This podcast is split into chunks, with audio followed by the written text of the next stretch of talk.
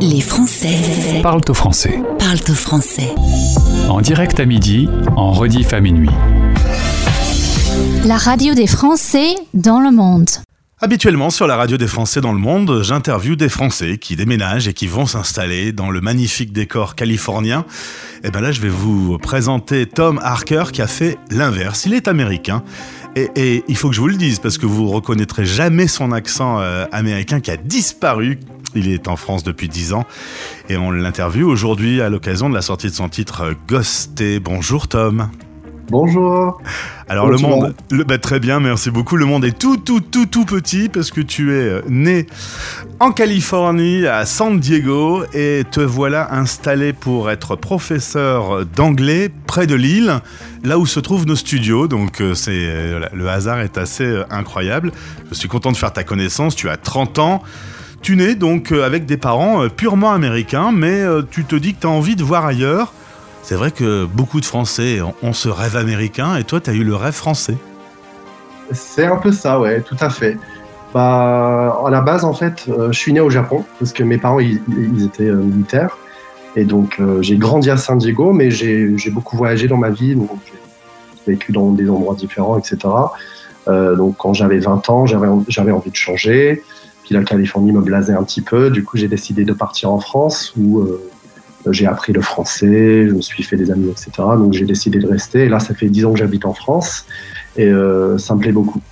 Euh, Dis-moi, quand on est euh, américain, euh, on a quelle image de la France on, on imagine quoi? Parce qu'évidemment, il y a un fort imaginaire de Paris, de son ambiance, il y a la culture, il y a la musique, il y a la gastronomie. Ah oui. Tu, tu vois, tu voyais comment, t'imaginais comment la France avant d'y arriver? Alors, il y a du positif et du négatif, bien sûr, comme tous les stéréotypes. Bien sûr, il y a les stéréotypes de, Paris, par exemple, l'architecture, euh, euh, la nourriture, comme tu dis, euh, les croissants, les, cafés, etc. Puis, le négatif serait plutôt par rapport à la mentalité, c'est-à-dire qu'on a tendance à croire que les Français sont un, un petit peu plus fermés d'esprit que les Américains. Des fois, euh, vous avez la réputation d'être mal poli, alors que c'est pas forcément vrai, donc voilà. On a d'autres images qui nous collent à la peau. On nous dit souvent qu'on est un peu râleur. Est-ce que là, par exemple, on rentre dans une période avec des grèves pour les retraites, tout ça Est-ce que l'Américain est moins râleur que nous? Euh, je dirais que oui, mais je dirais que c'est pas forcément une mauvaise chose non plus parce que les choses vont beaucoup plus vite en France. C'est-à-dire que s'il y a des mouvements sociaux ou s'il y a des grèves, etc., je trouve que ça va toujours dans la, dans la bonne direction. Euh, votre gouvernement vous écoute. Euh, vous avez quand même des avantages, c'est-à-dire la sécurité sociale, euh, la retraite, etc. Euh, puis euh, vous n'avez pas de fusillade non plus. Euh, donc euh, je trouve qu'il y a beaucoup de positifs aussi ici. On- a eu ces dernières années une image de l'Amérique qui s'abîme depuis Trump. Euh, on revient sur l'avortement, tu viens de le dire, il y a les tueries de masse. Euh, et on, on constate quelque chose, c'est que à peu près tout ce qui se passe, et notamment dans cette démocratie, euh, est en train d'arriver tout doucement en France. La culture américaine a quand même traversé depuis McDo. il y a beaucoup de choses que les Américains nous ont envoyées. Est-ce que tu crois qu'on va récupérer aussi une abominable démocratie dans le futur? Alors ça c'est une très bonne question et je saurais pas forcément dire parce que je connais très peu la politique française. C'est pas bien mais euh, je vais me renseigner. Euh, mais en tout cas, je pense qu'il y a une différence entre la culture et la mentalité. Et déjà, la France est un pays très ancien, c'est-à-dire que vous, vous êtes ancré dans vos, vos croyances et dans vos tra- traditions, etc. Alors que les États-Unis, c'est un pays récent et on est beaucoup plus ouvert à l'idée de de- d'avancer dans le sens euh, c'est tout le temps en train, de, en train de transformer, de changer, alors que la France, euh, Plus stable un petit peu, ouais. Donc euh, je pense que la France, euh, politique, politiquement en tout cas, c'est beaucoup plus stable. Euh, voilà. Tom, euh, alors tu es, tu es un garçon très logique, hein, si je peux me permettre. Tu apprends euh, l'espagnol quand tu vis aux États-Unis. Résultat, tu viens t'installer en France et tu ne parles pas français. T'as quand même pas choisi le plus simple. Je disais bonjour, comment ça va, s'il vous plaît, des, choses comme ça. Mais euh, ouais, c'est vrai que bah, je parlais déjà espagnol parce que j'ai fait 12 ans à l'école, parce que j'ai grandi à la frontière mexicaine du coup. Et euh, je trouve que c'était pas si difficile que ça. Après, euh, ce qui est vraiment dur pour le français, c'est la prononciation, la grammaire et tout ça. Oui, c'est vrai qu'il y a beaucoup de règles, mais bon, c'est c'est comme toutes les langues. hein, après, Mais comment t'as fait pour euh, comment t'as fait pour comment t'as fait pour avoir un français parfait comme ça aujourd'hui? Franchement, il y a aucun auditeur qui peut croire que t'es américain. C'est quand même s'ils écoutent bien. je pense que J'espère que j'ai pas l'accent ch'ti non plus. Ah bah ouais, c'est vrai. Ça, ça, ce serait quand même pas très On chic. On l'a déjà dit, mais voilà. J'adore Alors... cet accent, mais bon. Parle avec un accent ch'ti, mais... tu m'as dit qu'on avait un peu honte de notre anglais et que pourtant on parlait bien l'anglais. Ouais, vous parlez très bien anglais dans le sens, euh, vous avez une très bonne base, c'est-à-dire que vous apprenez tous l'anglais à l'école, euh, mais je trouve que votre système scolaire est fait que vous êtes très strict. Alors, c'est pareil dans toutes les matières, hein, mais je trouve que les profs, ils sont très euh, euh, cassants ici, dans le sens, euh, ils critiquent beaucoup. Euh, alors, chacun sa méthode, hein, mais je trouve que les profs ici, enfin, surtout les élèves, ils, ils, marchent mieux sous la pression. Mmh. Dès qu'on les critique et tout ça, ils, travaillent mieux. Euh, alors qu'aux États-Unis, c'est l'inverse, plus, on est plus dans l'encouragement, mmh. même si l'élève très nul dans la matière, on dit quand même, vas-y, tu peux y aller, t'es fort, etc. Alors que ici, c'est l'inverse, vous êtes plus motivé par, par les critiques, en fait. Donc, je pense que c'est ça. Et puis, euh, je pense que vous, vous aimez juste dire, euh, ah ouais, je suis nul en anglais, euh, j'ai zéro niveau.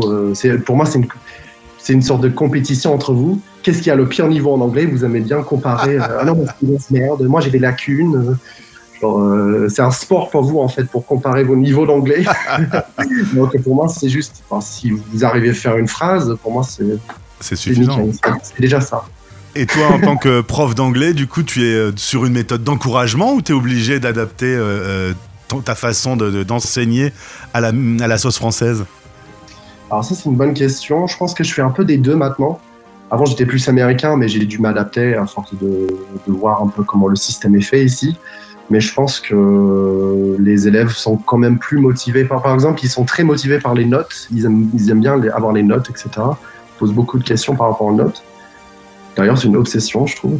Euh, donc, oui, des fois, euh, bon, je les menace pas forcément, mais je leur dis, bon, bah, si vous écoutez pas euh, sur l'interro demain, il y aura des sales notes, etc. Ça les, ça les pousse un petit peu. Alors, tu as 30 ans et 20 ans de musique à ton actif. D'ailleurs, euh, on peut aller voir ton clip euh, Ghosté euh, sur YouTube sous le nom de Tom Harker. Euh, Tom est un pseudonyme, puisque ton vrai prénom c'est Thomas. C'était déjà presque un nom à la française, Thomas. Tes parents avaient bien choisi. Ouais, par contre, ça, je savais pas avant de venir en France. Je savais pas que ça existait dans d'autres langues. Parce qu'en espagnol, c'est Thomas. Puis en anglais, c'est Thomas avec un S. Et quand on m'a dit Thomas pour la première fois, je me suis dit, ah, ah oui, ils disent pas le S en français en fait, ça fait trop bizarre, Thomas. Il est où le S? Le titre s'appelle euh, Ghosté. C'est quoi être ghosté euh, pour les plus anciens, pour les boomers qui nous écoutent? Alors je sais pas si c'est un terme assez courant ici, euh, mais en fait ça vient d'une expression en anglais, euh, to ghost, donc, ça peut être un verbe ou, ou un adjectif même, euh, et en fait ça veut dire euh, mettre fin à une relation sans explication. Par exemple, euh, si on rencontre quelqu'un, on se met à parler avec, avec lui ou avec elle, au bout d'une semaine, ça devient assez sérieux, etc. Puis nous, on veut plus du sérieux, donc on, on, coupe le cordon en quelque sorte, on fait le mort en quelque sorte, sans explication, sans, sans raison, quoi. Donc, euh, on le supprime, on le bannit. Soit on bloque la personne, soit on arrête de parler avec la personne tout court, on ne donne plus de message, on répond plus. C'est tout bon. Après, c'est un peu méchant comme, comme concept, mais on, on, le fait tous, je pense, un petit peu. Et euh, des fois, euh, on a des messages sur les réseaux qui sont, enfin, qui sont, qui viennent, qui viennent des gens qu'on connaît pas, mais qui nous harcèlent un petit peu, qui nous envoient des messages sans arrêt, etc., qui nous stalk entre guillemets. Je sais pas si vous, connaissez, vous connaissez ah, le principe. Celle-là, je la connaissais pas. euh, donc, qui, qui nous harcèlent ou qui essaient de nous parler alors que on n'a pas envie. Voilà. Dans ton titre, du coup, tu as même samplé des, des, euh, des bruits d'iPhone. On est vraiment dans cet univers de, du virtuel avec des disparitions de, de relations. On parle beaucoup avec quelqu'un, d'un coup, pouf, elle n'est plus là. Et euh, toi, ça, ça t'arrive? Est-ce que tu es ghosté ou est-ce que tu es ghoster? Euh, Je suis un peu des deux. Je pense qu'on s'est déjà tous fait ghoster par quelqu'un. Et puis, euh, dans, ce monde, dans ce monde moderne, je pense qu'il est impossible de, de répondre à tous nos messages à chaque fois, surtout quand on a des followers euh, bon, j'ai pas beaucoup de followers non plus, mais j'ai quand même des, des messages des inconnus, c'est-à-dire des gens de, des pays différents, d'Inde, de Chine, etc. Des, des, fois, on peut croire que c'est du spam. Euh, mais des fois, j'ai des messages des gens que je, connais, que je connais pas et je me dis, bon, moi, je vais pas répondre ou je vais juste répondre merci et après, ils commencent à. Euh, le clip a été tourné au parc national de Joshua. On est près de Los Angeles. C'est une très jolie maison. Euh, mais tu m'as dit par contre, alors j'y vivrai pas. C'est un endroit euh, dur. Il y a des enlèvements. Quand vous, avant que vous arriviez, une personne avait été retrouvée dans le désert, un corps. Et visiblement, moi, ça m'a fait rêver quand j'ai vu le clip. Euh, toi, ça te fait pas rêver? Ça me fait rêver dans le sens, le paysage est beau, euh, les couleurs sont belles, euh, l'idée, est bien réalisée, je trouve. Mais pour y vivre, c'est autre chose. Parce que déjà, il fait très très chaud. Donc, quand on, a tourné, c'était en plein été, et il faisait plus, plus de 40 degrés, je pense. Il n'y a pas d'air, enfin, il n'y a pas de courant d'air. C'est pas à côté de l'océan. Euh, donc, on, on s'étouffe vraiment dans, dans le truc. Et puis, euh, en fait, c'est très éparpillé. C'est-à-dire qu'il y a le désert, il y a des maisons, mais entre chaque maison, il y a beaucoup d'espace. Donc, limite, on, on aurait pu se croire dans un film d'horreur. Donc ça paraît beau, mais en fait, pour y vivre, euh, c'est too much. C'est pas tout à fait pour moi. Moi, je suis plus ville. Mhm. Alors, si vous, vous aimez les endroits plus isolés, plus, plus calmes, pourquoi pas. Mais euh, c'est les États-Unis, donc euh, il y a toujours des fous. Quelque chose me dit que tu vas un peu rester en France quand même. hein. C'est tout à fait ça. Euh, je vais rester en France parce que déjà, euh, j'ai demandé la nationalité française Ah. et je l'ai eu il y a un mois. Donc, euh, c'est une très bonne nouvelle pour moi. Donc, je vais devenir français. Et puis, euh, vu le climat actuel aux États-Unis, je pense que je vais quand même encore rester un peu. Puis, euh, si j'aurais envie de retourner là-bas un jour, je pense que je le ferai. Mais sinon, euh, je suis assez libre là-dessus. Tom Harker qui nous parle du rêve français, ça change un peu du rêve américain. Et on va écouter euh, Ghosté tout de suite sur la radio des Français dans le monde. Cette chanson, du coup, elle va être entendue aux quatre coins de la planète sur la radio des Français dans le monde. Tom, merci beaucoup Merci à toi. et au plaisir. Je te souhaite un joli parcours d'artiste dans notre pays. Merci, c'est super gentil. Merci de m'avoir invité.